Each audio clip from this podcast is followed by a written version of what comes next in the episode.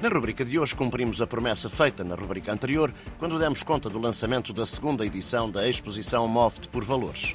Recordamos nas próximas semanas algumas das histórias que integram esta exposição.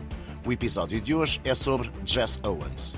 Recuamos até 1936, quando Berlim foi eleita para receber os Jogos Olímpicos desse mesmo ano. A Alemanha era então governada por Adolf Hitler, que via nessas Olimpíadas um evento de propaganda e exaltação da raça ariana. Nesse sentido, deu ordens expressas aos atletas alemães para não confraternizarem com competidores negros. Mas eis que algo verdadeiramente extraordinário aconteceu. O lendário atleta negro norte-americano Jess Owens tinha cometido falta nos seus dois primeiros ensaios do salto em comprimento. Se cometesse falta na terceira tentativa, seria desqualificado e impedido de participar na final daquela prova. Antes de Jess Owens efetuar a sua derradeira tentativa, o atleta alemão Karl Ludwig Long aproximou-se discretamente dele, aconselhando-o a iniciar a corrida para o derradeiro salto vários centímetros atrás do que nas duas tentativas anteriores. Embora o salto fosse mais curto, Owens anularia consideravelmente o risco de desqualificação e poderia prosseguir para a final.